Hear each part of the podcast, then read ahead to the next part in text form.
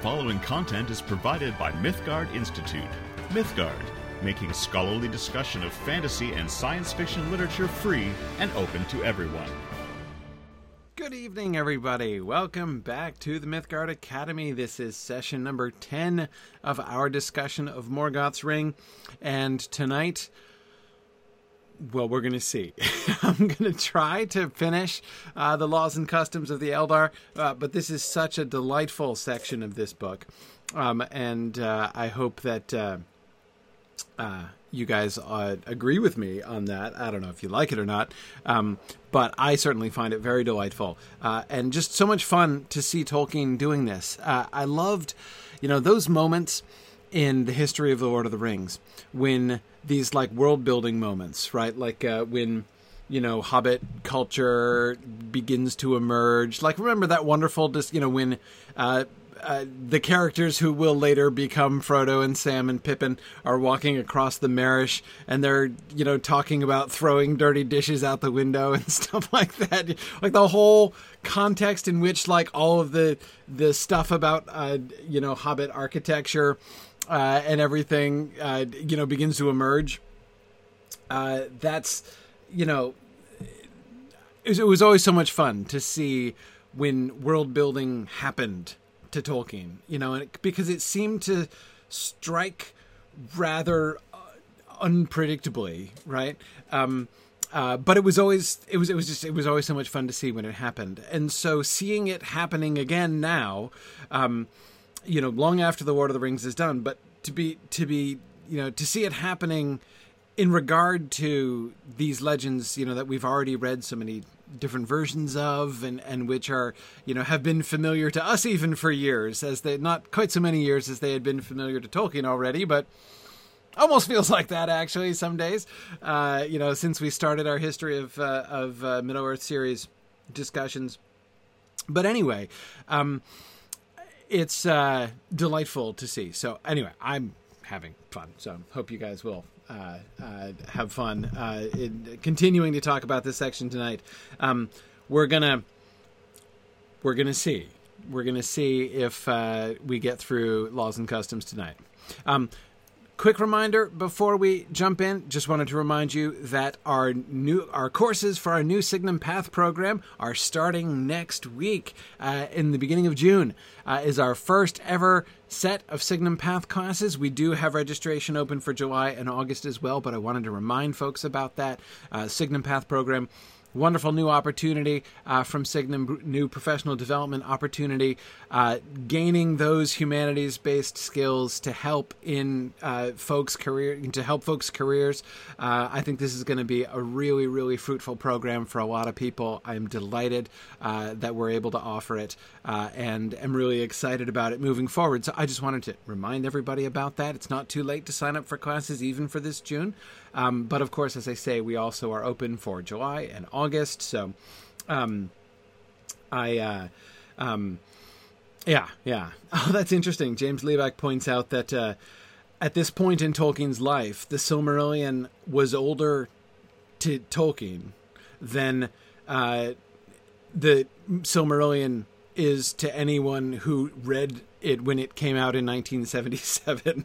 like we've still not been around the Silmarillion for as long as Tolkien had been uh, at this time. It's true. It's true.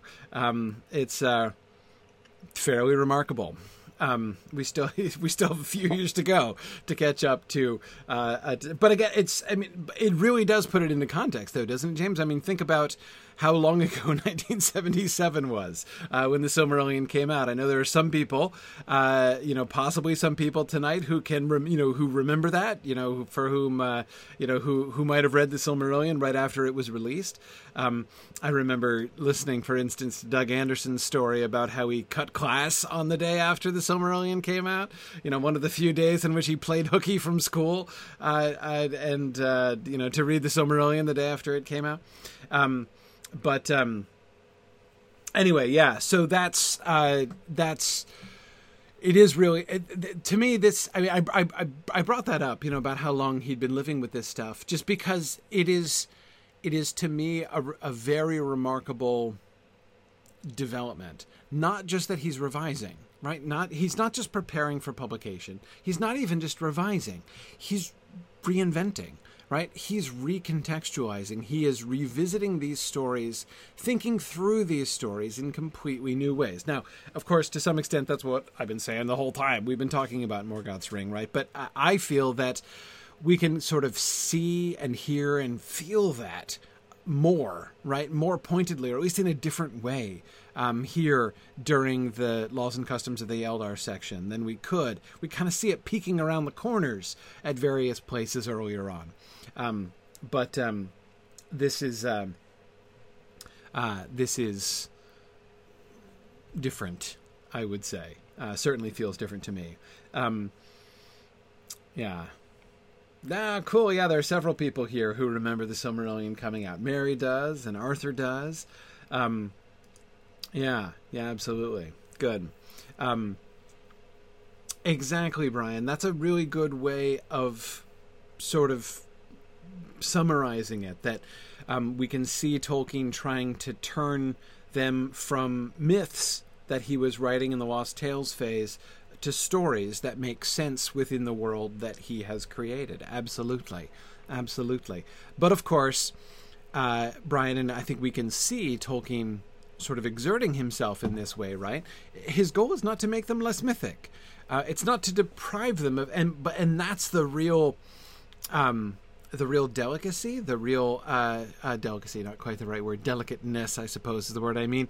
Um, a, del- a delicacy is something quite different anyway, uh, this is the the delicate work that he's doing in retconning here uh, to accomplish, Brian, exactly what you're describing, making these things into stories that make sense within the world that he's created.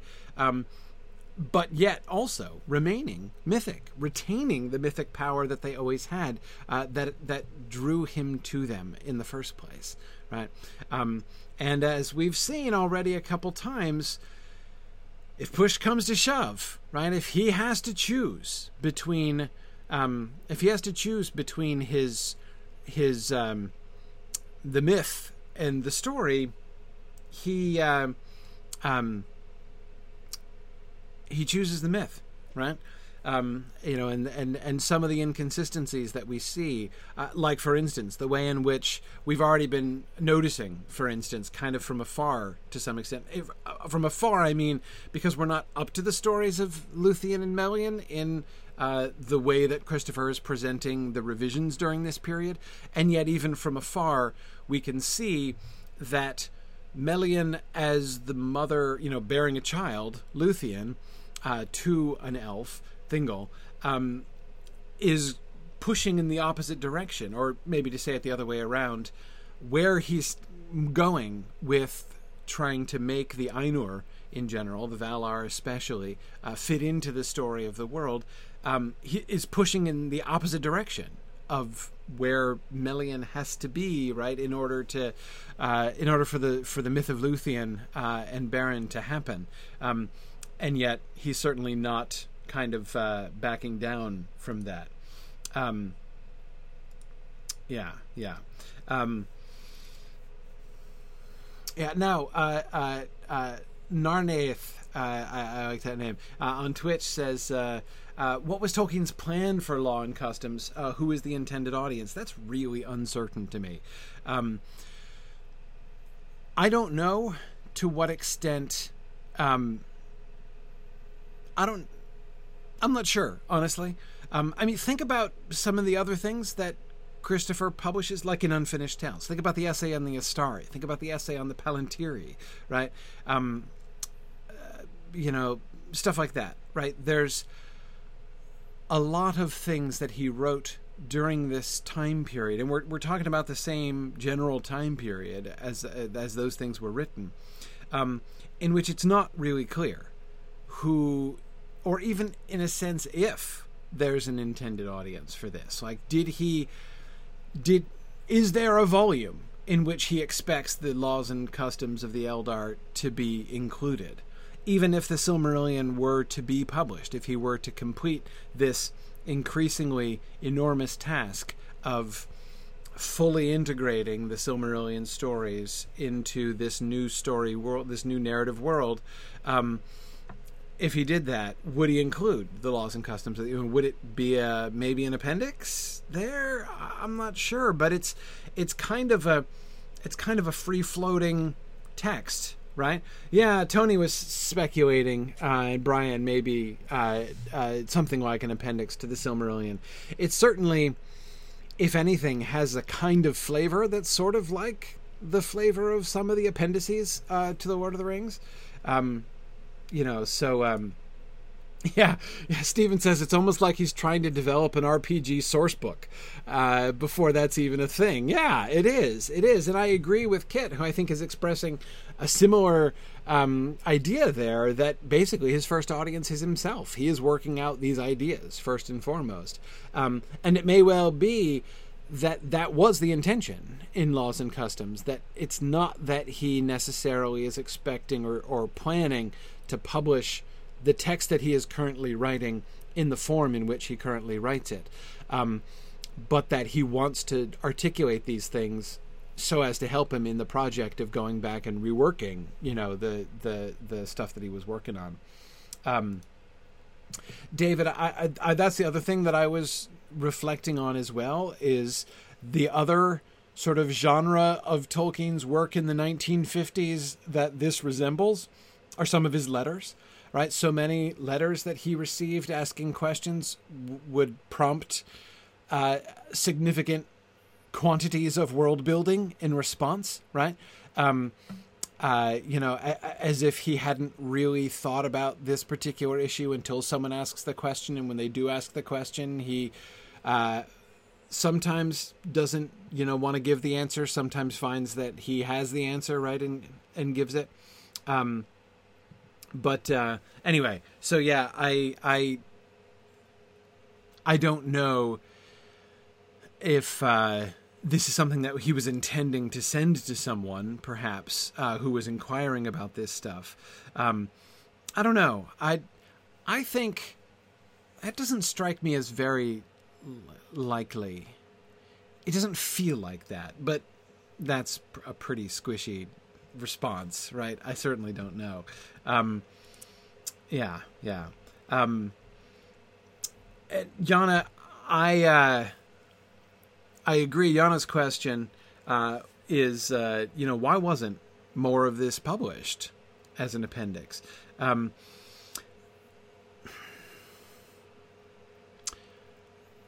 I think Christopher has already that is Yana's question is why didn't Christopher publish it anywhere? I mean, Christopher could have included it uh, as an appendix to the Silmarillion.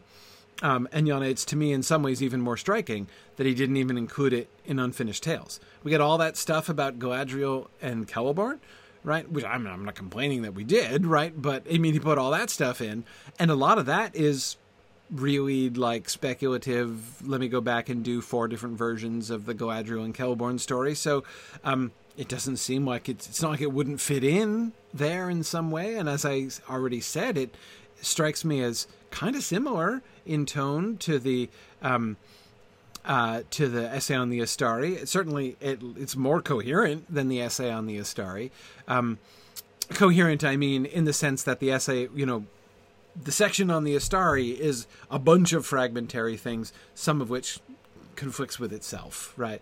Um, that uh, that that Christopher gives. So this would seem clearly at least a more cohesive thing that he could have included, at least in Unfinished Tales, if not as an appendix. But I suspect the answer, and again, this is just a, sort of a guess uh, on my part. Um, uh, and I'm well, okay. I say just a guess. Let me modify that a little bit and say based on the confessions that Christopher was making in the section right before this, when he was kind of opening his heart a little bit more about the choices that he made and sort of uh, reflecting back on some of those choices and even openly regretting some of the choices that he made in his editorial time, um, you know, in the mid 70s.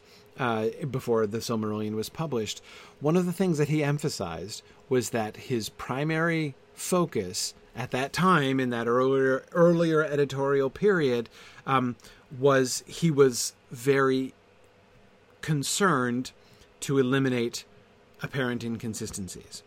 Um, like I said, there's there's rival versions of stories in unfinished tales already, so um, you know that's that doesn't seem to have been driving him quite to that extent uh, at that. But uh, there's no question that there are some parts of the laws and customs of the Eldar that are startling, um, and which I think probably, I would guess, failed his consistency test back when he was editing the Silmarillion, such that he would have felt that including it as an appendix uh, to the Silmarillion would have raised far more questions in the minds of readers than it would have answered, perhaps. Um, but um, anyway, yeah. Uh, yeah, Robbie says, uh, would there be any particular reason that Christopher might have published certain things in Unfinished Tales relative to a resurgence of interest uh, in The Lord of the Rings in the late 70s to early 80s, uh, trying to connect it to The Lord of the Rings more? Yeah, Robbie, I mean, certainly, obviously there is stuff in there, right? I mean, we get the, you know, the, the, the poor, truncated, uh, tragically unfinished chunk of the Tuor story, right? Of the, you know, the long, newer, uh, Fall of Gondolin story, um, which Tolkien tragically didn't finish. We get the new material for the Turin Turambar story, right? The stuff which gets fully integrated into the text uh, in the Children of Hurin uh, later on. Um, so like there's some Silmarillion bits, and then of course we get the Second Age stuff, you know, Aldarion and Erendis and stuff, the Numenorean stuff. Um, so it's not like everything in Unfinished Tales is all about Lord of the Rings all the time. But Robbie, I absolutely agree with you that I think that the primary motivator uh, there was, when I mean there, I mean when Unfinished Tales was published, was to give people what people wanted, which is more Lord of the Rings content, right? Um, that has always struck me as the primary function, the number one function uh, that Unfinished Tales fills, right? Um, what he gave them, what he could tell them about wizards and Palantiri and Galadriel and you know the uh, Isildur and the battle, the disaster of the Gladden Fields, right, and the Fords of Isen and the hunt for the ring and uh, the quest of Erebor, right, and all these things. Um, would have been, have always been, right, of really great interest to Tolkien fans who love The Hobbit and The Lord of the Rings. Um, and that's got to be. I mean, I know it was for me when I first read Unfinished Tales, totally the selling point, right? Um, uh, I uh, so um, that's uh, even the, if you think about it, then even the Silmarillion material that makes its way in, right, uh, to Unfinished Tales is new story material right? Here's some of the major stories that have been released in the Silmarillion, and here's like new versions that you've never read before, right? Which is different from something like the Laws and Customs among the Eldar, right? Uh, which would not have been perhaps quite as uh, powerful in that way. And you're right, uh, George. Tur- Turin is at least mentioned, right? Uh, in Lord of the Rings, he comes up, right? So uh, that's uh, something, I suppose. Um, but yeah, um, I know Marie Laws and Customs is not unfinished, right? I, I agree. I mean, this then then there's that, right? That you have. I mean, it's why, from a certain der- perspective, it does seem to me simply odd that Christopher never did publish this, never did include it in any of the stuff. I mean, I, until now, obviously. Um, but I mean, to be totally honest, and I said this last week or the week before, even in Morgoth's Ring, he's buried this. Buried it. Is it even in the index? I don't even think it's in the index.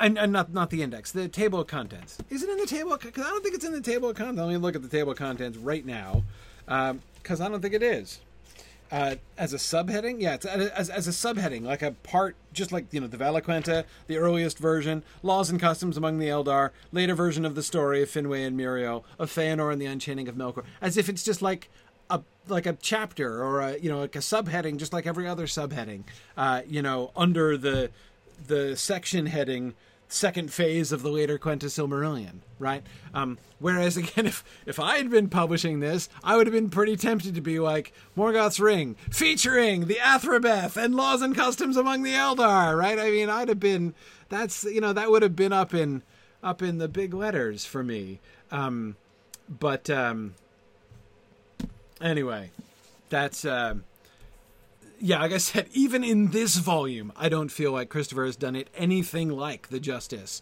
uh, that it uh, that it deserves. And I feel like there's got to be a reason for that. And I, if I had to guess, I would go back to that. Even now, even though he was admitting earlier in this volume itself, just a few pages ago, within the context of the, where we are in the book, um, uh, that he um, that he th- that he. Th- was overly concerned, perhaps, uh, to present a consistent story. Um, that in retrospect, he kind of wishes he'd left more of the uncertainties and inconsistencies in there. Um, even in that frame of mind, there seems to be something which leads him, I don't know what. Is it too strong to say to reject this or not to shine the spotlight on it that it could well have received? Uh, that I think it would certainly bear uh, if he'd wanted to do that. Um, but um, anyway, yeah, I. Uh, um, yeah, yeah. Anyway, um,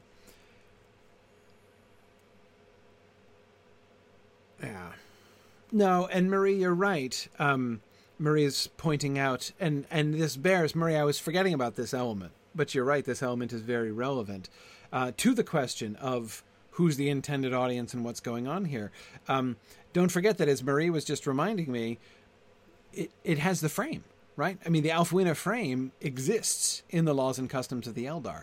So it's, although it may well be, Kit, as you were suggesting before, like he himself is the primary audience of this as he's working through these ideas, it is part of the fictional frame right? I mean, it partakes of that fictional frame. Um, and even the way in which he, remember in the very beginning where he bracketed those first two paragraphs almost arbitrarily, as far as we can see, uh, because they don't sound particularly preambulatory, uh, and uh, and instead says, you know, calls that Ælfwine's preamble, right? Which suggests that he wrote it, right, and then was imagining, actively imagining packaging it, right, within the frame, uh, the Ælfwine frame, the Book of Lost Tales frame that he's still utilizing, right, still still utilizing throughout these later texts. Um, he's he's not only it's not just that it spontaneously emerged within the context of that frame, it's that he is clearly uh, based on the marginal commentary, I say clearly, uh, it would seem to me pretty clear uh, that he is imagining pushing it into, right? Um, uh, adapting it further or, or sort of uh, integrating it more perfectly with the frame. Um, and by the way, that makes me wonder if that's what he meant by Ælfwine's preamble. maybe instead of isolating those two paragraphs and saying, I think that this is a perfect preamble by Ælfwine. Uh, instead, perhaps he was what he meant to indicate there was we should replace. I, I'm I'm I'm going to replace this with a preamble from Ælfwine, or you know, Ælfwine's preamble needs to come before this, or, or something like that. I, I, wonder if that's what he meant. Um, in any, in either case, whether he was envisioning a preamble by Ælfwine that he never wrote, um, or whether he was in some way going to recast those two paragraphs in order to be a preamble by Ælfwine, I'm not sure. Um, but again, in either case, it certainly suggests that the process of forming this text into, in some sense, a you know a, a sort of functioning part of the fictional whole that he was working on seems to be in his mind, right? So, uh, he certainly does seem to mean it for publication. Um, uh, or you know at least as much as as the rest of it uh, uh, does. Um, yeah, yeah. Um, exactly, exactly, Marie. The intention was there to make this what the elves told Ælfwine, right? So this is Ælfwine's like well, I was going to say anthropological um, uh, study, right, of the elves, but that's not quite right. What would it be? The Eldarological uh, study uh, of the elves, uh, something like that. You know, Ælfwina's. Uh, um, I don't know, but um, yeah, yeah. Um, Tony, it's an interesting question. Um, uh, how does the Bilbo frame he hints at in the Lord of the Rings fit into that choice? Uh, we have as yet seen nothing. Um, and this is a thing worth noting, at least in passing, right? That for all that we've talked about the frame, um, and we have often reverted to that mention, right, to Bilbo's translations from the Elvish, and we know that that exists. Indeed, it was an even stronger element of the story in Tolkien's first version, as you'll many of you will recall in the first version of the Many Partings chapter and the, their departure to return home to the Shire from Rivendell. Um, originally, the the books of lore, the translations from the Elvish, were given as a gift to Sam from Bilbo instead of the last drop of the Smaug vintage in order for Sam to get married. Um, it was the books that he gave to Sam the first time. So uh, we know that that element of the story, that concept of Bilbo uh, you know, handing the lore, uh, the Elvish lore that he has picked up in Rivendell, um, and uh, you know, propagating that among the hobbits through Frodo, but of course, ultimately and primarily through Sam, um, was an idea that was in Tolkien's head from practically the beginning of the writing of the end of the story, right? Um, uh, so, my point is the concept of Bilbo as narrator and Sam as transmitter is there. And from the context of this text, um, not just this particular text, but almost all of the texts, no. I think absolutely all of the texts that we've been reading in Morgoth's Ring. Um, that idea is already on the table, and yet there's not been a whisper of it. I don't recall anything that Tolkien himself wrote, any of the Tolkien texts from this period. Um, not Christopher's commentary, though Christopher certainly hasn't talked about it much either. Um, but I don't remember anything that Tolkien's texts that we've been reading here in this book so far have said, which have hinted or pointed at the idea of Bilbo as narrator, as any kind of a shift or recontextualization or further layer right? Um, I mean, it could be Ælfwina's text, you know, Pengolod to Ælfwina, and then like Bilbo. Yeah, I, mean, it it's obviously it's a different frame, right? Um, but we haven't seen any hint of it.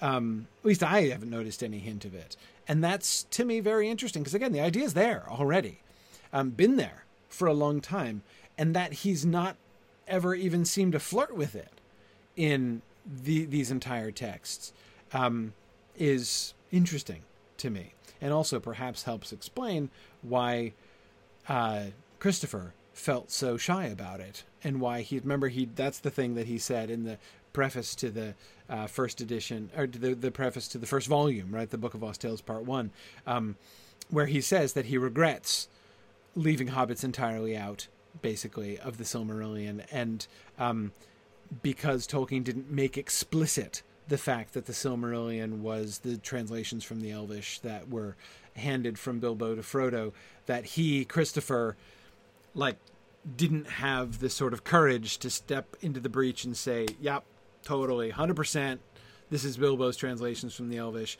because he felt like he didn't have 100% authorial certification of that. Um, but again, as you'll remember in that preface, he kind of apologized for that and said that in retrospect he thought that was the wrong call. And yet, again, I think in Morgoth's Ring we can begin to see why he doubted it. Right? I think perhaps many of us at the time were saying like, "Yeah, wow, Christopher, you really uh, kind of dropped the ball on that one, right? I mean, like, okay, there's caution, and then there's, you know, uh, caution is one thing and wavering is another, as someone else has said, right? Um, you know that uh, it's I mean okay like maybe you could see that there's an argument against it, but come on, like it's pretty clear that that's what was going on there, right? Um, and and it might seem perhaps you know almost timorous of Christopher to have done that, and yet again, Morgoth's ring I think shows us why it was not timorousness on uh, Christopher's part. Um, he has some justification in that, as far as we can see, it's not on the radar screen. Um, which is fascinating that it isn't. Um, but yet, there it is, or there it isn't. Anyway, um, yeah, yeah, um, yeah, um, yeah, exactly, Murray. No, I'm not questioning about the. Uh, it, it, you're right that you know, it was in the Lord of the Rings and kept in the Lord of the Rings and published there means that Tolkien considered that sort of a fixed and true idea. Um, but yeah, exactly. It's the fact, as you say, Marie, that he had never picked that up and worked it through, right? Um, he had never explained how the Ælfwine Pengolod frame is going to, um, you know, kind of could in some way be made to fit with a further Bilbo frame or replaced it with a Bilbo frame at all.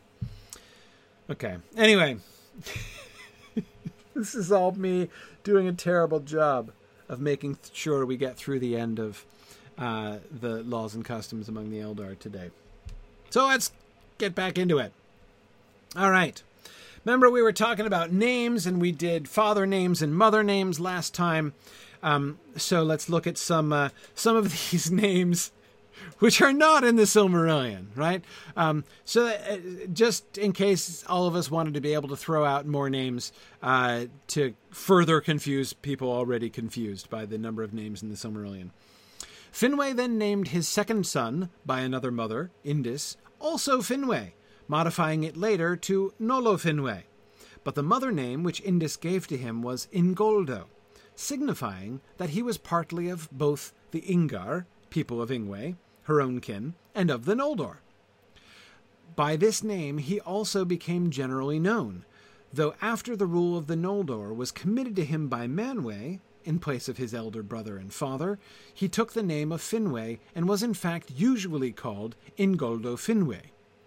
Similarly, the third son was Arafinwë, and also Ingalaure, because he had the golden hair of his mother's kin. So, yes, so those elves usually known as Fingolfin and Finarfin, uh, eventually Finarfin. Uh, we finally come around to Finarfin now, I think. Um, yes, though with a PH, as I recall, at last, uh, at last reference. Um, uh, anyway, it's um, he's giving us a glimpse. And I love this as a piece of retcon. It's like the Silmarillion has never even been published, right? Very few people have yet had the opportunity to drown in the sea of alternative names that are presented in the Silmarillion. But it's like with the clear eye towards the future, the future that he won't live himself to see, uh, Tolkien is anticipating uh, that that will happen someday, uh, and is delightfully telling us that indeed the names that we have in the record are but the tip of the nomenclature iceberg uh, of these of these elves. Um, uh, so there we go. Yes. Now, Tony says this settles the hair color question for Finarfin. Yes. I would point out, though, we do not yet have a hair color question. Um, the question of who has what hair color has never yet arisen explicitly in my memory. That is, there's been some reference to a couple elves, like golden haired Glorfindel, right, in the original Fall of Gondolin, for instance. Um, but um, uh, very, I mean, this is true of many of the characters that Tolkien writes. He very rarely gives us um, description, physical descriptions like that at all, right? I mean, what color is Pippin's hair, right? You know, what color is Gimli's hair? I, does he ever say? I don't think he ever says. Um, uh, you know, we there exactly there are sometimes like with Galadriel, uh, Tony, of course, where like her hair color is a big deal, right? So he makes a big deal of her hair color uh, in the story. Um, but again, it's not he's not one for routine physical description um, of any of his characters, and this is certainly more true in the old Silmarillion, even than it was in the Lord of the Rings. But even in the Lord of the Rings, he doesn't usually go there. Um, so, um, you know, I, and it's f- almost funny to me. Uh, I've known a lot of Tolkien fans who are, um, uh,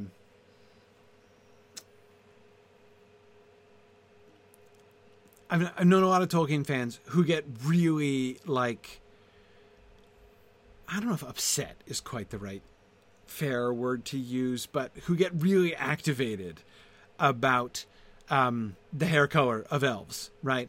Um, and will like start jumping up and down if you like imagine, you know, uh, uh, one of the Noldor with blonde hair, right? Um, you know, who is not Finarfin or one of his children and uh, and I I always have to admit that I'm a little bit um I don't know I'm always a little bit reserved about that because I mean my goodness if there's something which Tolkien has proven again and again that he really doesn't care very much about, it's that. So I have a hard time getting all bent out of shape about it. Uh, but um, anyway, um, yeah, yeah. Um, good. Yeah, Bruce, I agree. Bruce says all I know for sure is that Boromir was a Viking. Right? Yeah. No, no pants and a horned helmet. Yeah. No, I, I, I agree. I agree. And uh, goodness knows Aragorn doesn't wear pants either. Right? Real men don't wear pants. Everybody. That's that's. I think. I think all of our imaginations have been very rightly formed in in those directions uh, by films of our distant youths. Um, okay. Anyway, um, okay. So names. Anyway, um, this is one last point that I want to just touch on here before we move on.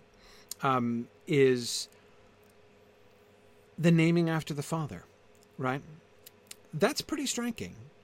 And something which, remember what I said about uh, maybe um, the laws and customs, uh, maybe making Christopher's, you know, consistency, uh, you know, just kind of made him twitchy, right, on the consistency thing.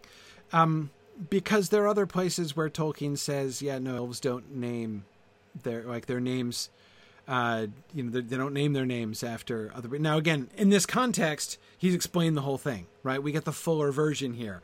Their own names, right? The names that they name themselves, right? The names which are like their true names, which are you know, which emerge from their Lamatyave. That they, they're, they're, they're, um, uh, th- that's those are not going to be. They're not going to share those in common with any other uh, elf.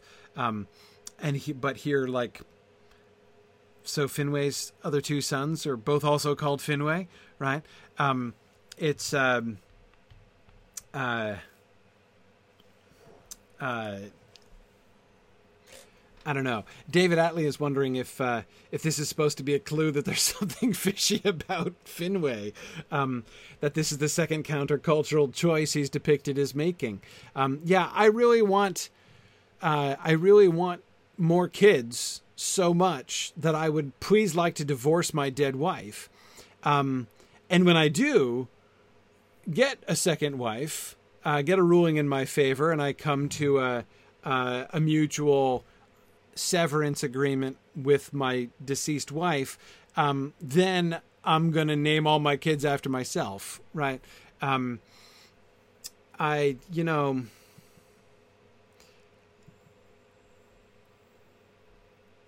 exactly.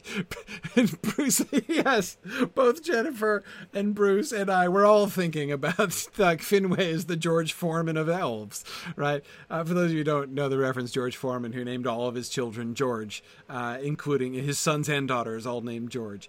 Um, it's exactly what it's kind of like, actually. Uh, but um, yeah, yeah. Um, so eh, I don't know. I don't know. Um, do I think that Tolkien is suggesting that here? No, I don't. I don't think that he's that we should be raising our eyebrows about Finwë here. That this is kind of a red flag about Finwë. Um, but uh, it's um, I agree. It's a little bit interesting, right? Let's keep going. Let's plunge ahead. Okay.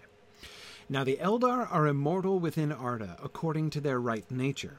But uh, but if a Fea, or spirit, indwells in and coheres with a Hrondo, changed to Hroa, or bodily form, that is not of its own choice, but ordained, and is made of the flesh or substance of Arda itself, then the fortune of this union must be vulnerable by the evils that do hurt to Arda, even if that union be by nature and purpose permanent. Okay, that's quite a sentence, uh, and it's harder to follow with the changes of uh, uh, of word and stuff. Um, so let's let's do that again, uh, and I'll skip some bits.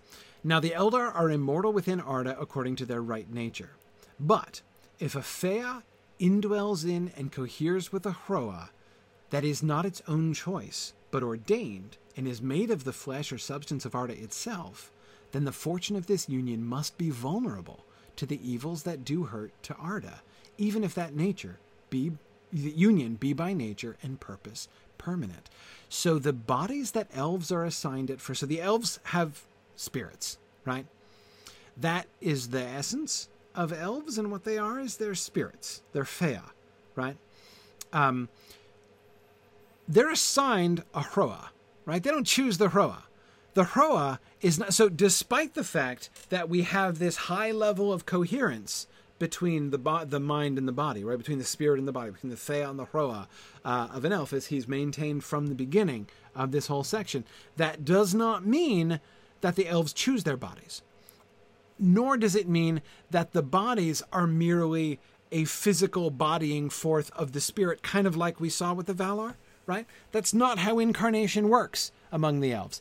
When the spirit of an elf finds itself plopped into a body, plopped, perhaps not the best choice of verb, but you're following me, right? When they're when they find themselves, um, you know, when when they're no, I'm sticking with it. When they're plopped into a into a Hroa, right? Um, they don't choose it. They don't choose it. Um, it's by fortune, presumably by providence, as it's kind of Iluvatar who does the plopping in this instance, right? Um, and yet, since their bodies are formed of the substance of Arda itself, which is marred, then there might be evils intrinsic to the union of the Fea and the Hroa, despite the fact that that union is meant to be permanent. So the bodies that elven spirits are incarnated in are not chosen by them. There is, in a sense, like a different origin of their spirits in their bodies, right? They didn't make their spirits, they didn't make their bodies, they didn't choose either one, and they're put together, right? And bound together in a union which is designed to be permanent. But there can be problems. Now, remember, this is one of the things that he was kind of pointing at with the whole unrequited love thing. Remember, um, why should they not be perfectly happy? Why is why are they you know why aren't they like Adam and Eve in the garden? Um, or at least as Adam and Eve have often been understood to be or to have been in the garden. Um, why is not everything hunky dory with them? Why should there be suffering? Why should there be um, frustrated desire? Any of uh, any of those things? Um, uh, yeah, yeah. Um, now, okay, David, you're right. David is saying this sentence doesn't say anything about Arda Marred, and you're right. Um, I was talking about then. In then, the fortune of this union must be vulnerable by the evils that do hurt to Arda, um, even if that union be by nature and purpose permanent. It is possible, David, that he is there referring to about the the vulnerability of the union between the body and the spirit, right, would be vulnerable uh, by the evils that do hurt to Arda, meaning an elf's body could be killed even if Arda weren't marred. I agree with that. But I don't, it's not just the union that's vulnerable, it's the fortune of the union that is vulnerable. Um, the extent to which the union between the spirit and body of a particular elf is a fortunate union the degree to which that union is fortunate is vulnerable by the evils that do hurt to Arda, according to the syntax of that sentence. In other words, I take that to mean sometimes things don't always work out. The marriage between the Fea and the Hroa of a given elf isn't always a happy marriage, necessarily. Um, and that's what makes me think that he's not saying explicitly, but pointing to um, Arda Marred when he's talking about how the evils that do hurt to Arda, not just do hurt to people inside Arda, right, but to Arda itself. Um, that I think the the idea of Arda being hurt, I think he is referring to Arda Marred there. Um, Tony says, "Why am I thinking of Eol?" Yeah, I don't know, but I mean, certainly, yeah, there there are some issues here, right? Um, I mean, heck, Tony, it kind of makes me think of Feanor to some extent. Um, but um, yeah, Jennifer was just saying the same thing. Feanor's uh, Fea Hroa, uh, you know, his Fea was really destructive to his Hroa. Um, yes, and the, the Hroar of many others as well. Um, yeah, yeah. Okay. Anyway, all right. So not all is necessarily always well in the body spirit relationship, despite the fact that we have that increased level of coherence that we've uh, uh, that we've talked about. Um, okay, for in spite of this union, which is of such a kind that according to unmarred nature, no living person incarnate may be without a Fea, nor without a Hrondo, changed to Hroa. I'm just going to say Hroa from now on to avoid confusion. Um, yet Fea and Hroa are not the same things, and though the Fea cannot be broken or disintegrated by any violence from without, the Hroa can be hurt and may be utterly destroyed. Okay, so the Hroa can be destroyed, but the Fea cannot. Um, no living person incarnate may be without a Fea, nor without a Hroa. So that sounds to me just this side of tautological. In other words, in order to be incarnate, in order to be a spirit incarnated in a body, you have to have both a spirit and a body, right? Um, there are no among um, according to unmarred nature, no living person incarnate. Like to be a living person incarnate means to have both. Okay. Um, Tony's wondering if this uh, does this eliminate soulless orcs? Possibly. Possibly. Yeah, John, it does sound like that's the essence of being incarnate, right? So, uh, the essence of being incarnate is that you have a spirit incarnated in a body. There's got to be a spirit, there's got to be flesh, right? If you don't have that, then you don't have uh, a person incarnate. Yes, I, I agree. I agree. Um, uh, that seems to be that seems to be the case. Um, but notice the Fea is not subject to violence from without, right? Harm can come to it from within, but not from without, whereas the body can be destroyed. And thus, it would seem to me, and that's why I was hinting before, that the Fea seems to be that thing which really is like the essence. If, again, the Eldar are immortal within Arda according to their right nature, as he begins by saying here, uh, then that basically means they're Fea, because their Hroa is not Like the the the Hroar of the Eldar are not, in fact, um, immortal within Arda according to their right nature. In a sense, I mean, they they, they can be destroyed, right? Um, but if they're destroyed, it doesn't mean that the, you know, the elf in question is uh, is destroyed. Um,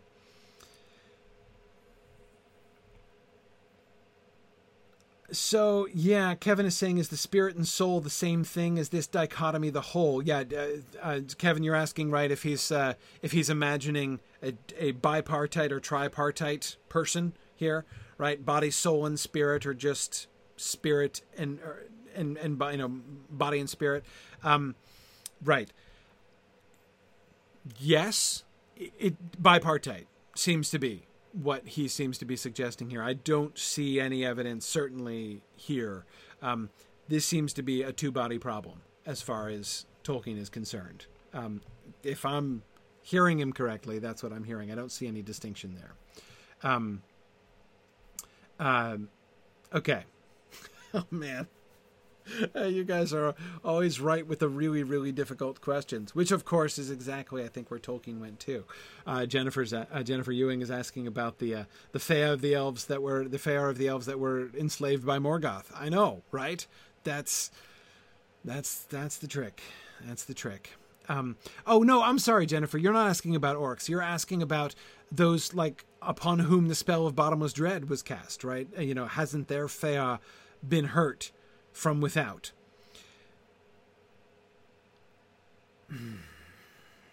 kind of seems like it, doesn't it? That's a very interesting question. He says cannot be broken or disintegrated by any violence from without. I wonder if perhaps that's not exactly what. Um, I wonder if that's not exactly perhaps what it what he means there. Not that. I certainly doubt that he is saying nothing that anyone from outside does can harm the Fëa in any way. Um, because that your spirit can be wounded. Um, we know this to be true. Like Celebrian's spirit was wounded, right? Um, and although she was healed in body, she could not be healed in spirit, and so sought the havens, right? Elrond's wife.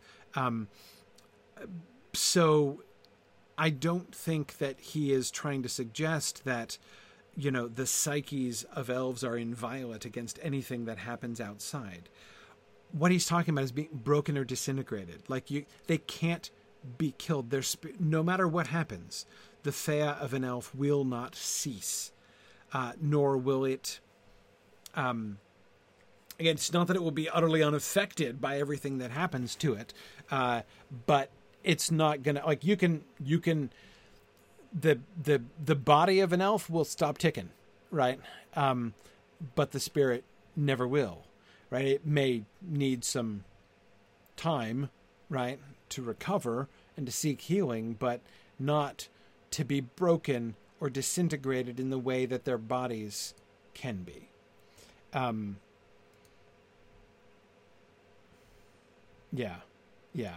Exactly, Kevin. They're not that kind of thing. That does seem to be the distinction that he's making here. That a living incarnate person means both things. They've got a Fëa and they've got a Hroa, but these two things aren't equal. And they're certainly not an equal part of the whole immortality gig that the Eldar have within Arda, right? That seems to be what he's getting at. Again, not that they are as I say, inviolate to any external influence. Exactly. Um, yeah, yeah. Okay, anyway. If then the Hroa be destroyed, or so hurt that it ceases to have health, sooner or later it dies. That is, it becomes painful for the Fëa to dwell in it, being neither a help to life and will, nor a delight to use, so that the Fëa departs from it, and its function being at an end, its coherence is unloosed, and it returns again to the general Hron, changed to Orma, of Arda. That is, the bodies of elves do in fact decompose. Right? It returns again to the general substance of Arda. Then the Fëa is, as it were, houseless, and it becomes invisible to bodily eyes, though clearly perceptible by direct awareness to other Fëar. Okay, Fëar, of course, with the R being the plural, just to make sure that's clear. Okay. What does it mean for an elvish body to die, therefore? Right? Um, it becomes painful for the Fëa to dwell in it, being neither a help to life and will nor a delight to use. So, uh, if your body gets all wrecked, right, um, and is nothing but a source of pain, they can go. So, yes, Kevin, in a sense, that sounds right. Um, Kevin says, Does that mean that elf death is ultimately voluntary? and then he clarifies, seriously coerced, but voluntary, right? Like, if they, you know, had um, Fingolfin wanted to stay in his broken body, right? I mean, there's Morgoth pounding on his corpse, right? Um, the Hroar of Fingolfin took a big beating that day. Um, but the implication of this passage, Kevin, because I'm reading it the same way you are, I think, this passage seems to imply that if he'd tried, if he wanted to, he could have stuck it out, right? His Fëa was not forcibly ejected from his Hroa by his injuries in the same way that, you know, when the body dies, the spirit of humans seems to go away, right? Involuntarily, not, not with. It's not to say that humans can't choose death, but you see, see what what we mean there. Um, uh, yeah, exactly, Stephen. Wasn't really a delight to use anymore. No, no. It. I mean, it like the his Hroa was totaled, right? Um, but he could have done that, I guess. I think. Right? Um, the Fëa departs from it, and its function being at an end, its coherence is unloosed. Right? So that coherence between Fëa and Hroa, which so marks the existence of elves and differentiates them, the degree of coherence differentiates them from humans, um, that coherence is dissolved. And so we get a decomposing elvish body. Right? Um,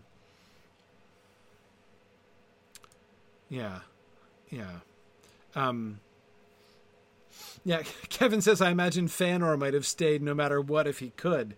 Uh, yeah, well, ironically, right, it's his Fea, which, you know, you talk about uh, the Fea consuming the Hroa, right? I mean, Fan Feanor is like the the the the textbook case, right? Um, Tarlonial says now she's imagining the Black Knight from Monty Python as an elf refusing to be evicted, right?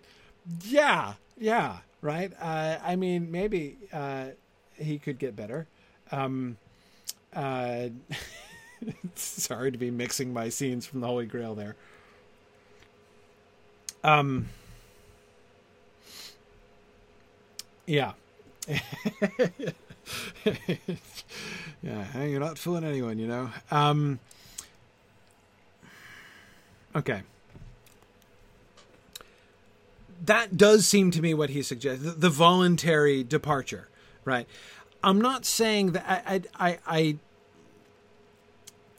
it the impression that I'm getting here is that for someone to choose such a thing, right? So for somebody like Fingolfin to cling to his Hroa, right, even after it was beat up in the way that it was, right? Um, certainly not a delight to use, uh, nor a help to life, right? Um, and its function being at it was at an end, right? All of those things being true of Fingolfin's Hroa, had he clung to it, that would have been bad, I think. A bad sign. Um, and I almost wonder, Kevin, if that's why Feanor's body disintegrated. Um, is that perhaps a sign? Again, we're retconning now, right, with Tolkien here. Is that perhaps a sign that um, that was what was happening? right? That that might be one version of what it looks like, especially when the spirit of fire tries to cling to his body. Um, uh, you know, yeah. Um, yeah. Okay. Um, yeah, Kevin, I do agree. Uh, comparing and contrasting um, the deaths of Feanor and Saruman are it, that is interesting, I believe. Um, uh, yeah, no, yeah, Robbie, we're uh, we're getting there. We're getting. You're right that he's you know uh, many of these questions that we're raising and talking about here uh, are he comes back to them uh, later on. Um, I know.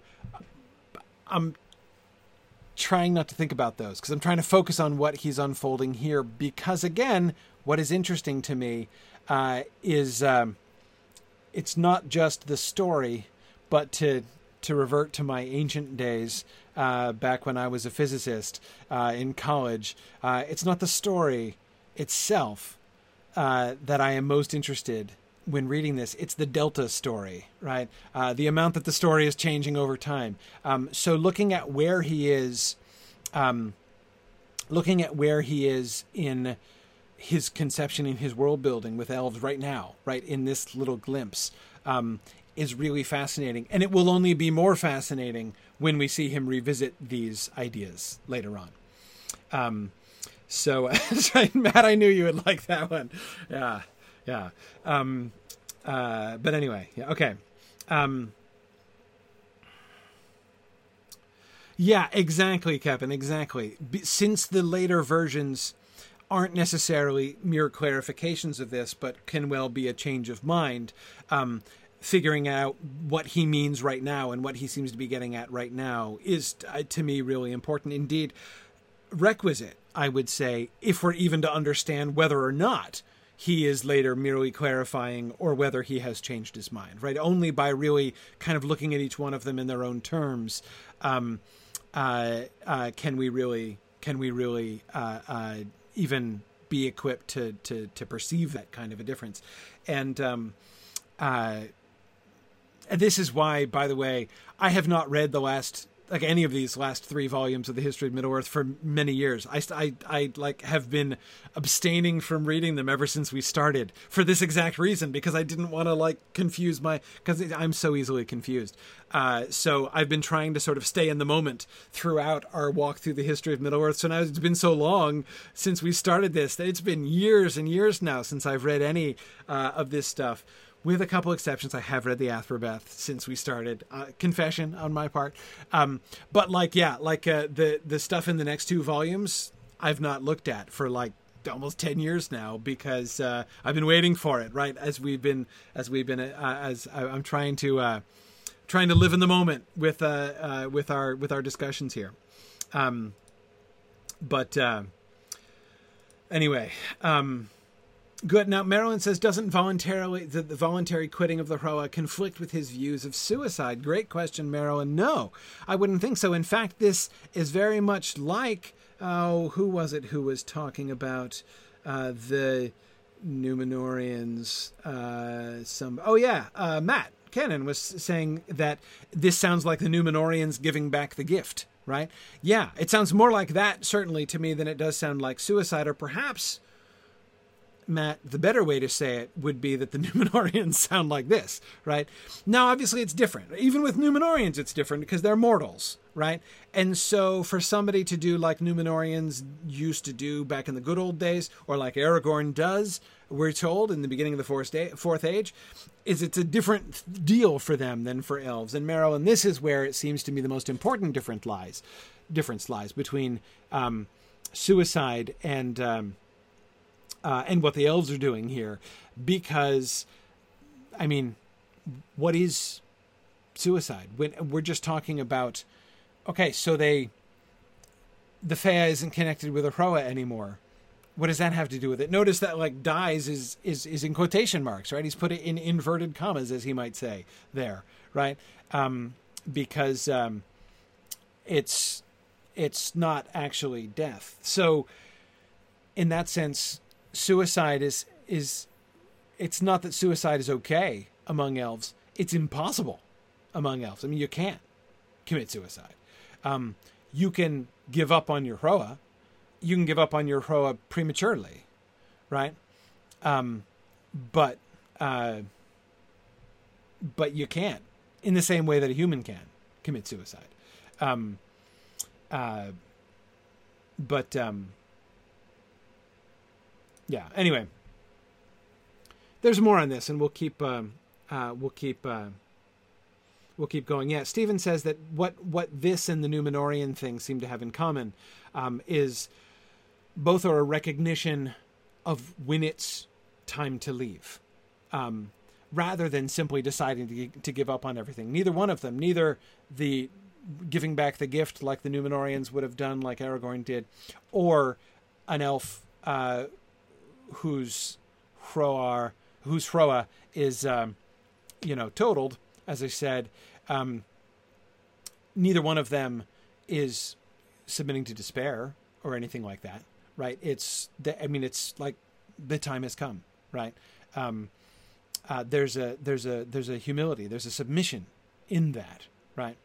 Um, yeah, yeah, exactly. Whereas Jennifer, you're right. The idea of suicide is that it is an intrinsically violent act. It is a a rejection of the connection between spirit and body. Right. It's it's like a, a rejection of the gift. Right. Um, uh, to use that Numenorean term. So again, it would be it would be very it would be very different. Um, um, yes, exactly, Kevin. It's the willfulness versus humility um, is the is is really the difference there between this kind of submission and and suicide. Yeah, yeah. Um, good. Okay. Let's keep going. I'm not making good time. I'm gonna end up doing a third week on the laws and customs. Anyway, okay. So why are elves more robust than men? Remember that? Remember, the, you know, the references in the Silmarillion to how you know elves are uh, like way more like they more resistant to cold, right? You just like you can't you uh, uh, you can't. They just they bounce back from everything, right? Um, why is that exactly? What's the mechanism there? Why should that be? Uh, and remember, we were talking about this question last time about how it's possible to read Tolkien's stuff and be like, boy, elves just get the best of everything, right? Humans get the shaft. They're like, you know, lame in everything, and elves have like all the best of everything, right? And one of the things that I was suggesting last week, we can see as a pattern in the laws and customs of the Eldar, is him pointing out it might look like that, but that's not that's not the fact. It's not that elves are just, you know, Iluvatar's favorites, uh, and you know men get the get the scraps it's it looks like that because of how their systems are designed, but it's just different, not better. Anyway, so more on this mechanism. This destruction of the Hroa, causing death or the unhousing of the Fea, was soon experienced by the immortal Eldar when they awoke in the marred and overshadowed realm of Arda. Indeed, in their earlier days, death came more readily, for their bodies were then less different from the bodies of men and the command of their spirits over their bodies less complete. Let's pause. Let's do this one paragraph at a time. Um, in their earlier days, my understanding of that phrase, indeed, in their earlier days, death came more readily, um, doesn't mean like back when they were fresh out of Cuiviénen, right? When like the waters of Cuiviénen were still dripping off of them, they, you know, but I mean, like they used to die at the drop of a hat, right? Um, but then they toughened up over time. I think in their earlier days means in the entire first age, possibly first through third ages, in fact. Um, the contrast is not between the early elves right after Cuiviénen and the later elves during the Wars of Beleriand, but rather the early elves during the whole early period and the faded elves, the post consumption of their body by their spirit elves, the invisible elves that we were looking at and talking about at the end last time. Um, yeah, yeah, okay. Um, yeah, yeah. Um, so this seems my first response to this paragraph is that it seems vastly counterintuitive, right? Vastly counterintuitive because so many times we have perceived the pattern in Tolkien to be like things being stronger and like weakening over time, right? That decline over time is a pretty stable feature of Middle Earth, and not just of Middle Earth, of the earlier myths too. I mean, it's one of the things that makes that such a stable pattern is that it, it fits all of it, right? Generally speaking. Um, with some aberrations, like you know the indication of the renewal of uh, the trees and the reigniting of the magic sun and all that stuff from the early legends and stuff. But that's a admittedly rolling the clock back, right? Um, not the normal pattern of things. Anyway, at first glance, this looks counterintuitive. It seems like okay, so in the old days they were weak, but what they're getting stronger over time. Like boy, nowadays it's super hard to kill an elf, whereas back in the old days you used to be you, bump into an elf and it's like, oops, I just incapacitated your Hroa there, didn't I? Sorry about that. Um, uh, so there's going to be more that he's going to explain about that. So, he, but again, I think the important thing here is that back when their bodies and spirits were related to each other like they were in the old days, it was easier for them to die. Um, so, Fingolfin getting right his Hroa beaten around by Morgoth in his duel, right?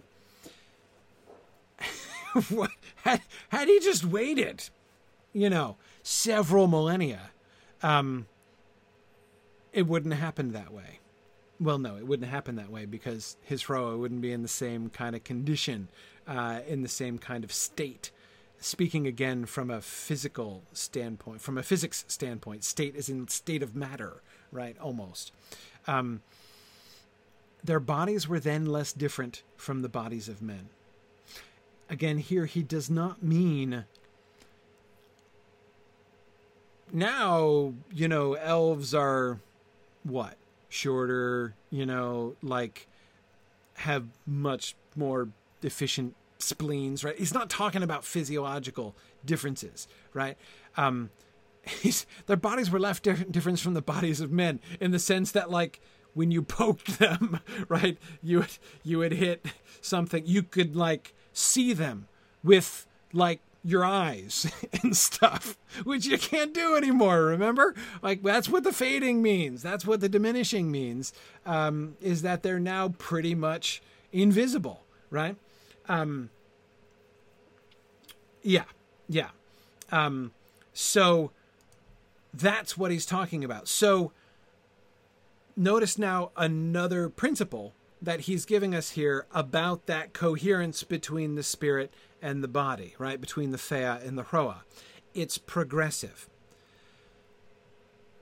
From the beginning, the Fea and the Hroa of the elves were more coherent with each other than the spirits and the bodies of men.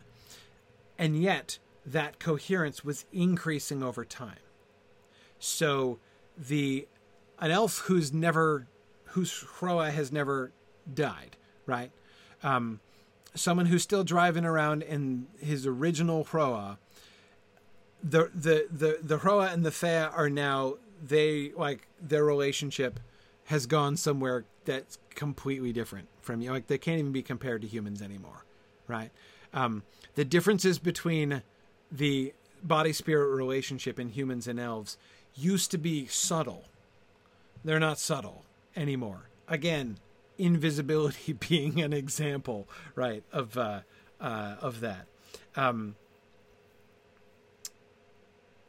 and he's characterizing this note as the complete command of their spirits over their bodies. Remember also that the other metaphor that he was using to describe this process is their sp- spirits consuming their bodies. I believe it's the same process he's describing now as the spirits consuming the bodies. All right, let's keep reading. This command was never, nonetheless at all times greater than it has ever been among men. From their beginnings, the chief difference between elves and men lay in the fate and nature of their spirits. Let's read that's a sentence worth reading again. From their beginnings, the chief difference between elves and men lay in the fate and nature of their spirits. The Fëar of the elves were destined to dwell in Arda for all the life of Arda, and the death of the flesh did not abrogate that destiny. Their Fëar were tenacious, therefore, of life in the raiment of Arda, and far excelled the spirits of men in power over that raiment, even from the first days, protecting their bodies from many ills and assaults, such as disease, and healing them swiftly of injuries, so that they recovered from wounds that would have proved fatal to men. So, why is it that elves never get sick? And elves are really hard to kill, and they can make complete recoveries from injuries that would completely destroy men. Why is that? Is it because elves are stronger, better, faster, smarter? And uh, no, it's because the nature of their spirits are different, right? Even when they are in the raiment of Arda, meaning their hroa, right? Um, when they are in their body, they're, I love the word tenacious there. Their fëar were tenacious of life. Tenacious of life. They could hold on to life because it's what they were destined for. Now, think about that being tenacious of life. I think we were talking about the Numenoreans just a little while back, right? Um, the Numenoreans become increasingly tenacious of life over time. That's bad when we're talking about the Numenoreans, right? For a mortal to become tenacious of life, whether you're a Numenorean, whether you're one of the ring wraiths, right? This is bad. Um, because that is a violation of the uh, fate and nature of their spirit, right? To do so, to become, as a human, as a mortal, tenacious of life, is to deny the fate and nature that you have been given by Iluvatar, right? And therefore, to reject the gifts that he is, the other gifts that he's trying to give you. But for an elf, elves are by their nature tenacious of life because they are destined to dwell in Arda for all the life of Arda. Um, yeah, yeah. Um, and so, again, even in the old days, when they were comparatively easy to kill, like you could kill them by sticking pointy objects into them, as happened to many an elf over the course of the Silmarillion, right? Their bodies are slayable by swords and stuff no longer true, right? Uh, I mean, if you were to stumble across an elf nowadays, you could not kill it by sticking it with pointy objects. That just wouldn't work, right? And even if you had the physical Hroa or semi Hroa thing that Morgoth was in, and you were stomping on him, and you were doing whatever you were doing, just like in your uh, your duel with Fingolfin, had Fingolfin endured in his Hroa into the fourth age and beyond, um, he uh, wouldn't his body would not have been crushable. Uh, to use a wonderful Van Helsingism uh, uh, from Dracula there. Um, uh, right, or like, exactly, Nancy, falling off a uh, cliff or whatever. Exactly. Um, yeah, yeah. Um,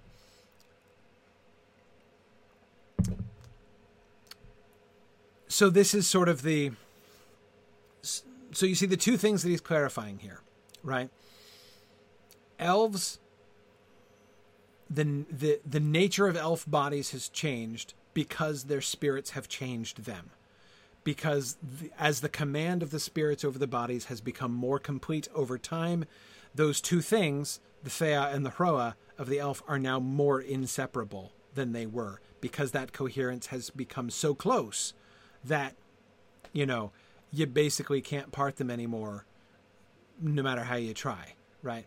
Um, in the older days it was easier again stick them with pointy objects and their hroa will cease to be commodious anymore and their fea will leave it, right? Again, plenty of examples of such things uh, in the Silmarillion. Um, but nevertheless, they were more tenacious of life. Okay. Um,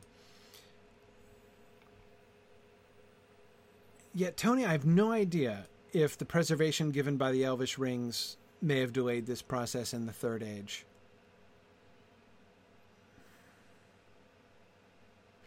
No idea. Um, I wouldn't think so, as it doesn't seem to be proceeding at any greater rate among elves who are outside the influence of the elvish rings. But, um, yeah, yeah. Um,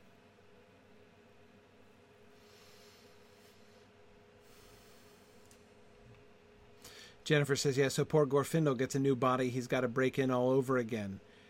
Yeah. Yeah, well, we'll come back to that. We'll come back to that. We'll also come back to the Elvish rings later. Much later. Okay.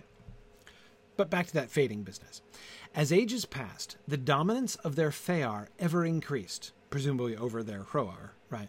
Uh, consuming their bodies, now in quotation marks, right? Consuming their bodies, as has been noted. The end of this process is their fading, as men have called it, for the body becomes at last, as it were, a mere memory held by the Fea.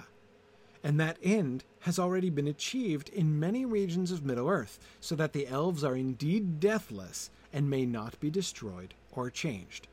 Thus it is that the further we go back in the histories, the more often do we read of the death of the elves of old. And in the days when the minds of the Eldalië were young and not yet fully awake, death among them seemed to differ little from the death of men. This is um, this is what fading is, right? He's extremely explicit about that here, right?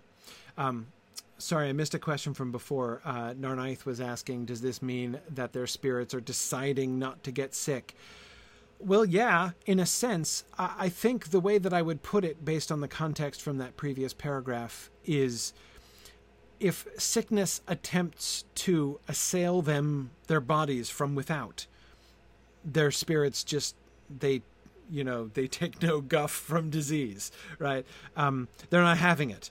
Uh, and they their um, the tenacity of life that their spirits show rubs off on their bodies right? They are able to because their bodies are obedient. Um, so yes they can if their are banged up but still functional, right? Still able to their they, their spirits can still you know get them back in the game. Um, they can make that happen, right? Whether it's disease or injury. Um, um, yes, Brian. So it's more than just an amazingly powerful immune system. That's exactly it. Again, it's not just that elves are the golden children, right? Who just are fortunate enough never to get diseases or anything. It's it's there's there's a metaphysical explanation, right? It is part of the destiny of their spirits enduring for as long as Arda endures, right? It is an inevitable consequence of that. Um, yeah, yeah. Um, Yana, I don't think we do have any examples. Can anyone think of any examples of an elf getting sick in the Silmarillion? I mean, poisoned, right? Aredhel was poisoned. Um, but not not diseased that I can think of. Um, not diseased that I can think of. Yeah. Um, Tony asks, "Is that line in the Fellowship of the Ring about Glorfindel living at once in both worlds um, an influence on this concept?" Possibly. I mean, yes, in the sense that it was written before this, and uh, uh, seems relevant to this. Yeah, I don't think he's forgotten that passage, um, but um, uh, yeah, yeah. Um, yeah, yeah. No good. Yeah, no, I agree. No, people, the folks who are di- dying of uh, um, like grief or whatever. No, that does not count as disease. We're talking about we're talking about con- physical contagion here. Um, and uh, Tomas uh, says uh, there's a there's a reason that they one of the names for men is the sickly, right? Because they appear to be like subject to these like diseases which just carry them off, right? Um, yeah, yeah. Um, okay. Anyway, um, so do I think it's relevant, Tony? Yes, I think it's relevant, but I don't think that we're yet really talking about what that passage was getting at. Um, I, I, think that passage is talking about more than just the Fea Hroa situation, right? Okay. So this is the sense in which this is the sense in which the Hroa is consumed by the Fea. And this is also the sense in which they are less subject to death. So, what looks like a counterintuitive incline over time instead of decline over time, right, is not actually an incline over time. It's not an increase in power by the elves, but rather uh, an increase in dominance by the Fea over the Hroa such that now the consequence of this is that the Hroa is now um, not subject to death. But again, I don't call this an improvement, right? I don't call this a, a, a mere gaining on the part of the elves in question, because notice the metaphors that are being used about this, right? Consuming and fading, right? Um, uh, yeah, yeah. Um, yes, Brian, that also seems to be a corollary. Uh, Brian asks, is it, is it also a decrease in the ability of the Hroa to impact the world around them? Yes, yes. The upside, the upside is that uh, they you can't any longer you know it, it's it's unkillable the hroa is now right indeed deathless and may not be destroyed or changed yeah, again you can't stick it with pointy objects anymore it can't be killed the other side of that equation is that it can no longer stick anybody else with pointy objects, right? Um, they're, they're, they're, they're not going to be able to come and intervene in the events of the world like they could have done back in the old days. Um, and that's the sense in which they have faded, right? And it does, Jennifer, as you say, explain why we can't see them anymore today. Um, um, yes. Um, now,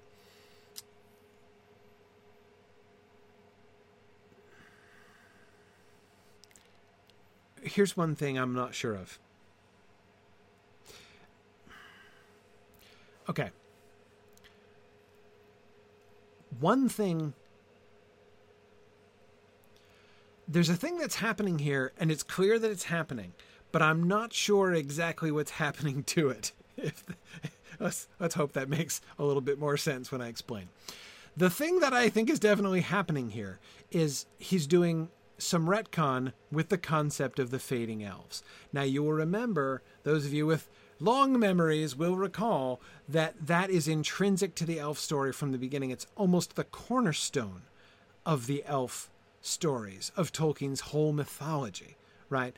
Um, one way of characterizing in a in a single sentence what was the point of Tolkien's mythology back in the Book of Lost Tales days is why is it how did the current elf situation arise right why is it that we have all these stories about elves and places that like remember elves and things but but no elves anymore right what happened to them what came of the elves right and why can't we see them anymore, even crossing the Shire and sailing, sailing, sailing over the sea and leaving us, right?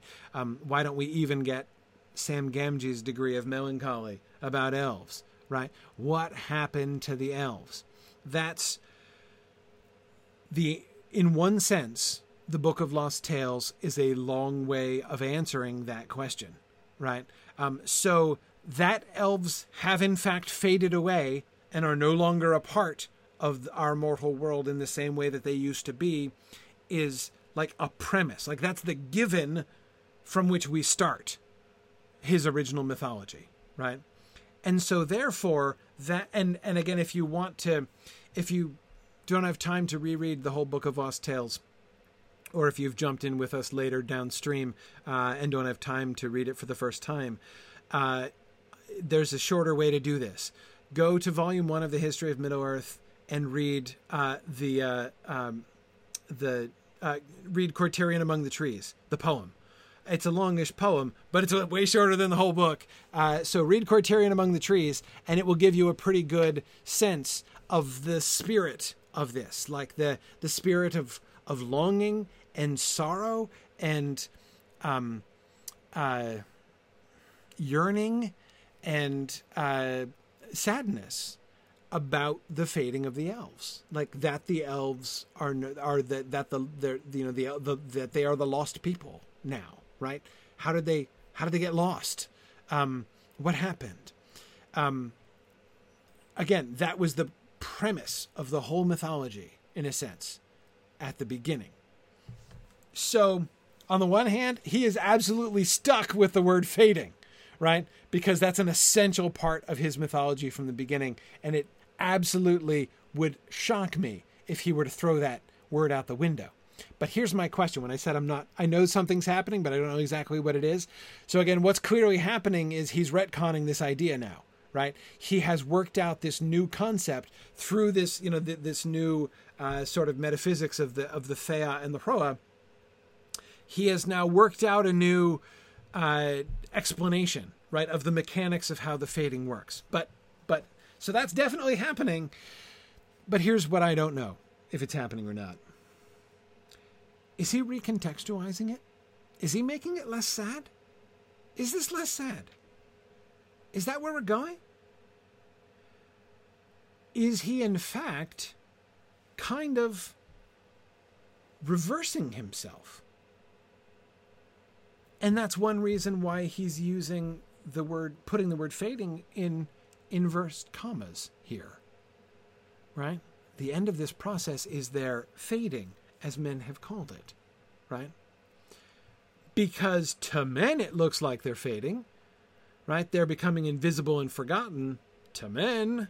Right? But in fact, it just means that the Fea and the Hro are getting along better than ever before and are now an inseparable team right? And now their Hroa is indeed deathless and may not be destroyed or changed. So, one possible reading of this passage is Tolkien saying, No, I'm taking that note of sadness from all of my early writings and I'm transforming it retroactively into triumph, right?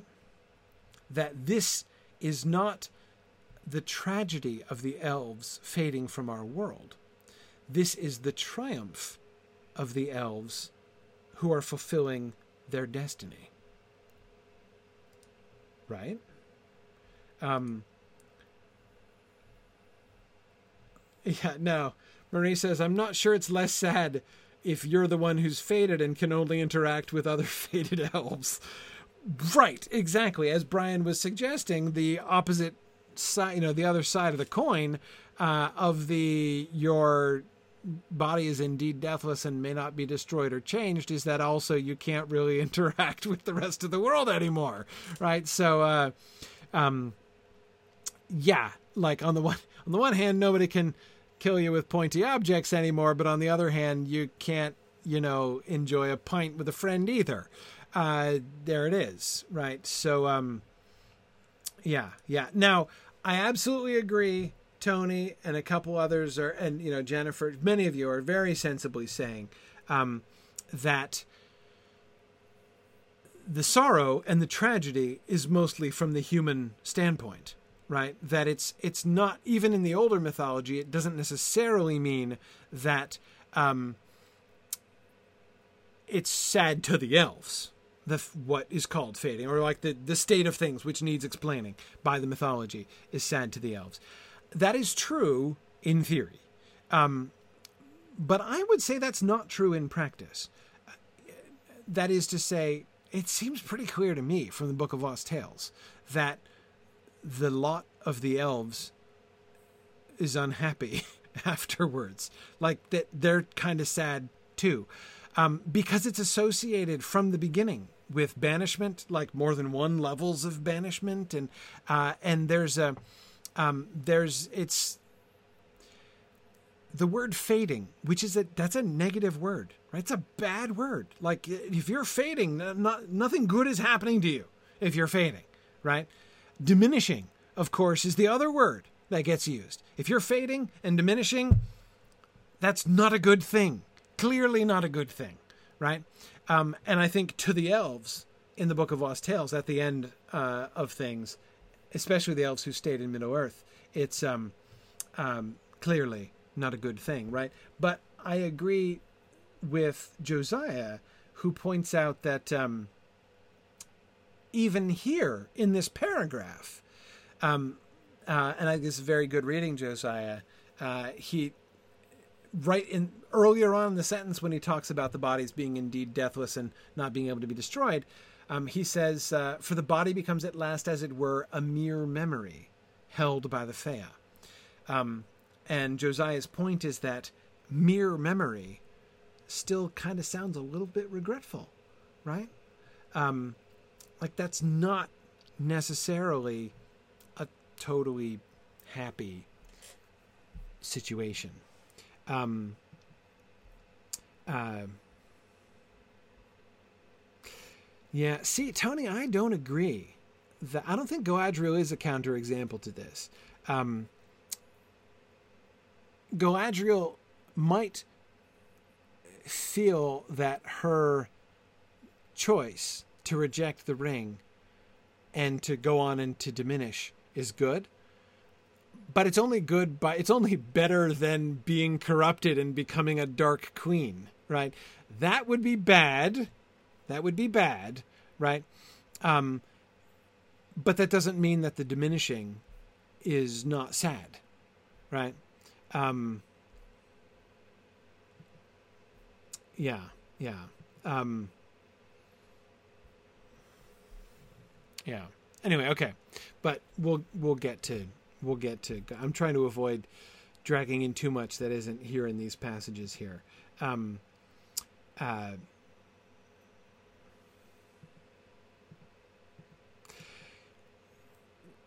now, Tomas, that's interesting. Tomas says any similarities between elvish fading and wraithification induced by rings is a mere coincidence. Well, I'm not sure. I'd call it a mere coincidence, but it's certainly not the same thing. Um, but I think that there are some uncoincidental similarities between the two.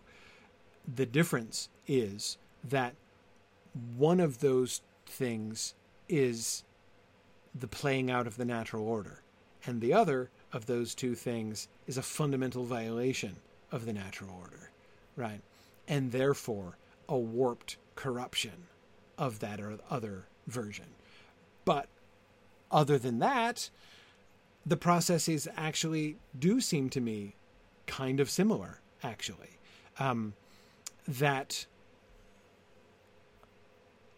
you know, as I said before, Tony, I, I, though I don't think he's forgotten the passage, I don't think that that passage about Glorfindel existing on both sides is necessarily behind this stuff. But, you know, Tomas, I am less sure uh, that the business about becoming invisible permanently, as Gandalf says, would happen to you if you went on uh, fading, right? Um, I'm not at all sure that he's not thinking about that passage here, especially since the word fading is being used in both, right? Um, so it seems to me more likely. Um, it seems to me more likely that um, uh, he has that parallel in mind here. Um, twisted, warped parallel, right? Yeah, in flavor, Tony, it is a little bit like the way in which the vampirism of Dracula in Bram Stoker's book is like a warped and twisted version of the resurrection through Christ. Yes, yes. Um, that, uh, yes, that's kind of interesting. Actually, it's a really interesting parallel. Yeah, kind of like that. Kind of like that. Okay, let us continue our uh, extremely efficient. oh dear. Okay. It was in Aman that they learned of Manwë that each Fea was imperishable within the life of Arda, and that its fate was to inhabit Arda to its end. Those Fear, therefore, that in the marring of Arda suffered unnaturally a divorce from their Hroar, remained still in Arda and in time. But in this state, that is, after the Feas lost its Hroa, in this state they were open to the direct instruction and command of the vow of the Valar. As soon as they were disbodied, they were summoned to leave the places of their life and death and go to the halls of waiting, Mandos, in the realm of the Valar. If they had obeyed this summons, different opportunities lay before them. The length of time that they dwelt in waiting was partly the will of Namo the Judge, Lord of Mandos, partly at their own will. The happiest fortune they deemed was after the waiting to be reborn. For so the evil and grief that they had suffered in the curtailment of their natural course might be redressed. Oh, what a sentence that last one is. Holy cow, can of worms. But anyway, let's go back to the first paragraph. Okay, so what about the spirits? So, what about, so we've been talking, right, about this coherence between the body and the spirit um, and what happens to the body over time uh, and the tenacity of life and all this stuff. So, but what happens when the separation does occur? Right? Okay. What actually happens to the spirit of an elf after it, quote, dies? Right? Okay. Notice, first of all, that this separation between Fea and Hroa,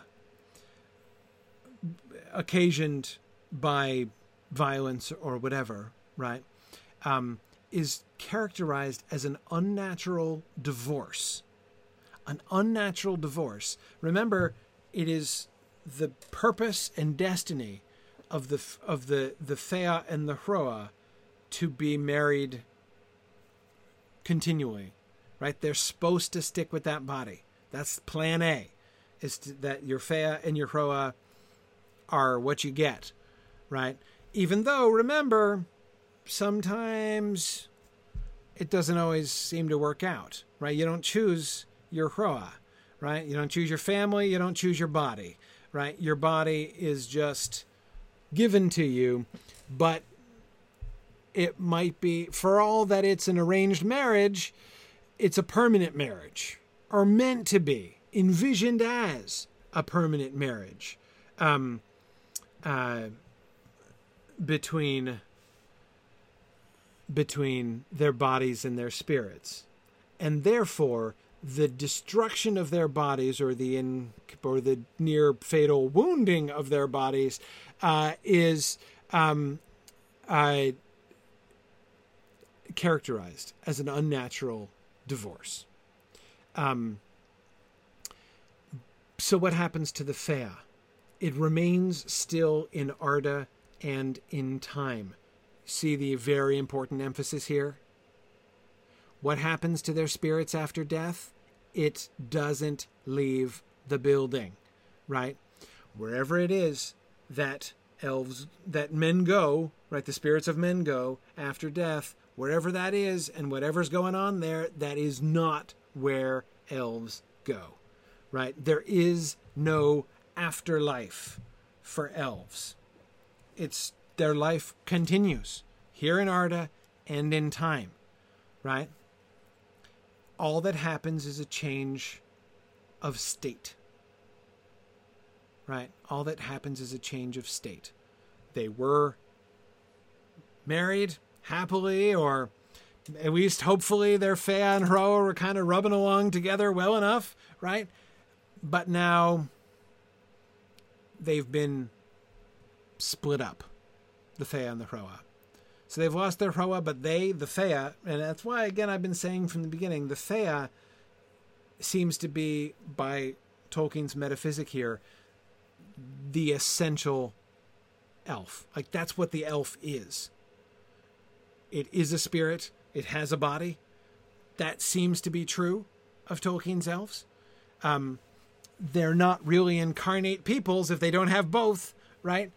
But you know, if you um, um, if you lose, if the two of them split up, they're not split. The elf is the Fea, right? And the body decomposes. Remember that the body ceases to be part of the team anymore, and that's why it decomposes and returns to the stuff of Arda, right? So here it seems fairly clear that the Fea is essentially the elf, and the Hroa is more. Okay, well, I was going to say accidental in like the the you know uh, Thomist sense of that term, like in the Aristotelian sense, uh, but that might not be helpful. Um, in any case, it is the Fea which is the elf. Okay, but in the state, so notice another thing. Not only does it remain still in Arda Indian time, not only does it not go somewhere else, does it not leave the world, right? There's no tunnel with a light at the end for elves when they die. There's not even a local transportation, right? It's not even like they just wake up back in the resurrection circle, right, where they last saved their game. That's not like what happens with the elves. Their spirits are summonable at that time. They don't automatically go to Mandos. When an elf dies, it doesn't wake up in Mandos. That's not how it works. In this state, they were open to the direct instruction and command of the Valar. So when they are pure Fea, right? When they are now independent of their Hroa, of their bodies, the Valar can communicate with them more directly, open to the direct instruction and command of the Valar. As soon as they were disbodied, they were summoned to leave the places of their life and death and go to the halls of waiting. Summoned to leave the places of their life and death. So, when an elf dies, where is the Fea? Right there. Right there. Looking, presumably, at its Hroa. Right? Um, and equally, apparently, from the context of this paragraph, hanging out. Right? Hanging out in the same place. Um, and from that place, the places of their life and death, they're called to the halls of Mandos. Not compelled, not transported, summoned to that place. If they obeyed this summons, if they obeyed this summons, they don't have to obey the summons. They can stay. Right? You can't force them. You call them. In other words, remember that business about the summoning of the Eld of the Valar, right? And anybody who says that the Valar summoning of them was a bad idea lies with the tongue of Melkor. Remember that, right? So the summoning of the Eldar to Valinor is um, merely a foreshadowing of this other summoning or this is an echo of that, or whatever, right? Um, if you indulge me for just a minute, and I know I've only got about a minute, uh, but if you'll indulge me for a part of that minute uh, in making reference to the Silmarillion film project, Marie, I bet you're thinking the same thing too. Um, when in the Silm Film project, which I won't go into too many details, I promise you, um, but in our film, our creative film film project, when we were discussing our season two, which went from the awakening of the elves at Cuiviénen and through the darkening of Valinor, so it was about the elves being called to Valinor. Um, the th- dominant theme of that season, as we were planning it, was the question: Where is Elvenhome? Right? Where do elves belong?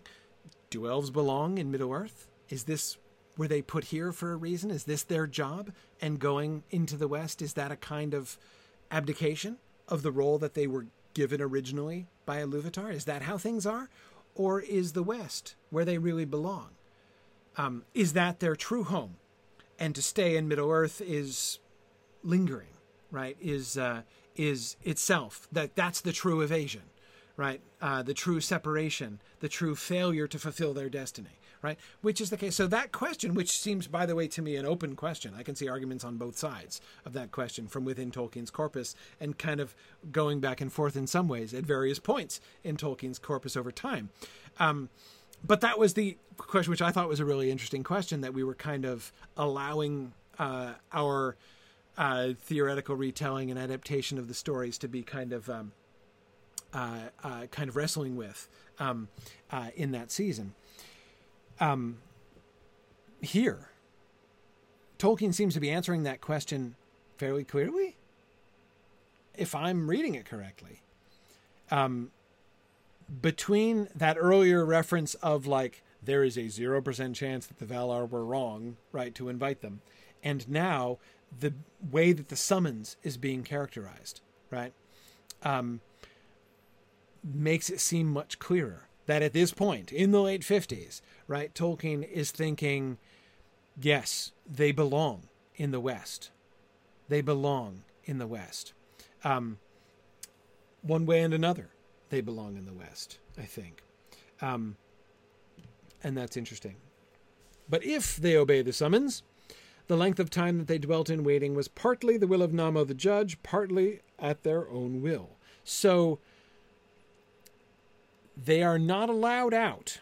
They have to remain in waiting in the halls of Mandos. For if they obey the summons, they are subject to the sentence of Namo the judge. Right? They're compelled to remain in waiting, compelled after they voluntarily answer the summons, um, but also partly at their own will, too. Um, they could opt to remain even after their required period of waiting if they want to. And apparently some of them do. But they deem that the happiest fortune, the best option though, every elf's plan A. Okay, plan A is not to get killed in the first place, but plan B, if you are killed, right, is to answer the summons, go to the waiting in the halls of Mandos, do your time, right? Profit from that time, and then get reborn. So that the evil and grief that they had suffered in the curtailment of their natural course might be redressed. Don't ask me what that means because I don't know what in what sense it's going to be redressed. That's the word which seems to me um, fraughted with meaning. Uh, yeah, yeah, seriously frauded. Um, uh, yeah. Uh, but for now, for now, um, no, hang on. A couple of you are thinking about Glorfindel. This isn't what happened to Glorfindel. Glorfindel is later. Glorf- don't think about Glorfindel, um, because this isn't about Glorfindel. We're talking. We're not talking about coming back into Middle Earth, getting a like, wumping up a new Hroa, and sailing back to Middle Earth. We're talking about being reborn reborn, baby a second time, incarnated again as a an embryo or whatever, a zygote, probably. Right. Um, Nancy says, I thought he gave up on that. Yeah, me too. Well, we're out of time. Here's what I was laughing about, and several of you will, I know, appreciate this. Um, I was going to try to get through the whole of the laws and customs among the Eldar last time, and I got about halfway. Tonight, I was trying to do the other half of laws and customs among the Eldar, and I've gotten halfway through tonight's slides. This means we are on pace to finish laws and customs of the Eldar never. Right? We are on pace to to uh, we're gonna we're gonna keep doing half of the slides every week and we will never reach the end of laws and customs among the eldar. In like theoretically it will never happen. Exactly. Zeno strikes back is exactly what we're looking at. That's why that's what i was laughing about just a few minutes ago when i looked down at how many slides we had left was realizing that uh, i am uh, I'm making I'm making a reality of Zeno's paradox here, which is hysterical. Um, but uh, anyway, um, so next time, but but ne- so next time, I totally promise. I was really confident we were going to get to the necromancer this time, and we totally didn't get to the necromancer. But next time, we have two really juicy issues to talk about, and that is rebirth thing. Because Nancy, you're right. Like, holy cow here we'd finally gotten to the point where he gave up on the Valar having kids, right? Which was like one of the very last of the old Book of Lost Tales concepts that was like being phased out, right? That we sort of, I mean, there are a bunch of things like being familiar with the the published Silmarillion and stuff. You read the early materials and you're like, whoa, that's different. Like that's going away sooner or later, right? Um, and um, uh, you know, including like the, the fact of the Valar having kids and stuff, uh, you know, and we've and to this point now we've got you know that that that that example right of the Valar having kids looked like it was one of the last of the old ideas to to to fall off finally, right? And now, boom, we're back. We're back having elf babies again, right? We're we're straight back to congratulations. It's it's a boy. In fact it's grandpa right? I, there we are. There we are. Back to that again. How does that work? Why does that work? Why is tolkien going back to this? Um uh, we will see. We will see. Um uh Jennifer says, and Odo shows up behind Gandalf on the horse. Exactly. Exactly. Uh, so, next time, the reincarnation of elves and necromancy. How a how-to guide uh, in next week's discussion, and this time, I'm just going to say it let's think about the let's entertain the possibility that we might escape the the uh, the snare of Zeno's paradox and get through the end of the laws and custom among the Eldar and continue. Uh, and after that, let's go back and talk more about um, uh, about uh, the the the divorce of Finwë and Míriel. Because uh, I I don't know about you, but I really am keen to talk more about the divorce of Finwë and and Míriel. Um, uh, yes, Arthur's remembering the old song "I'm my own grandpa." Yeah, exactly. Literally true for elves, right? Um, absolutely. So anyway, okay. So so if if if you're feeling as optimistic as I am, do go ahead and read a little bit more uh, about about Finwë and Míriel, and we'll see how far we get. Uh, we get we get uh, next time. So, all right. Thank you very much, everybody. Good night. I will see you guys next week. Bye now.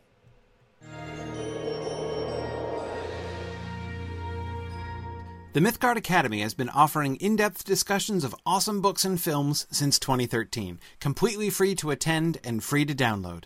If you've enjoyed our discussions and would like to help them continue, please consider donating at signumuniversity.org/fund.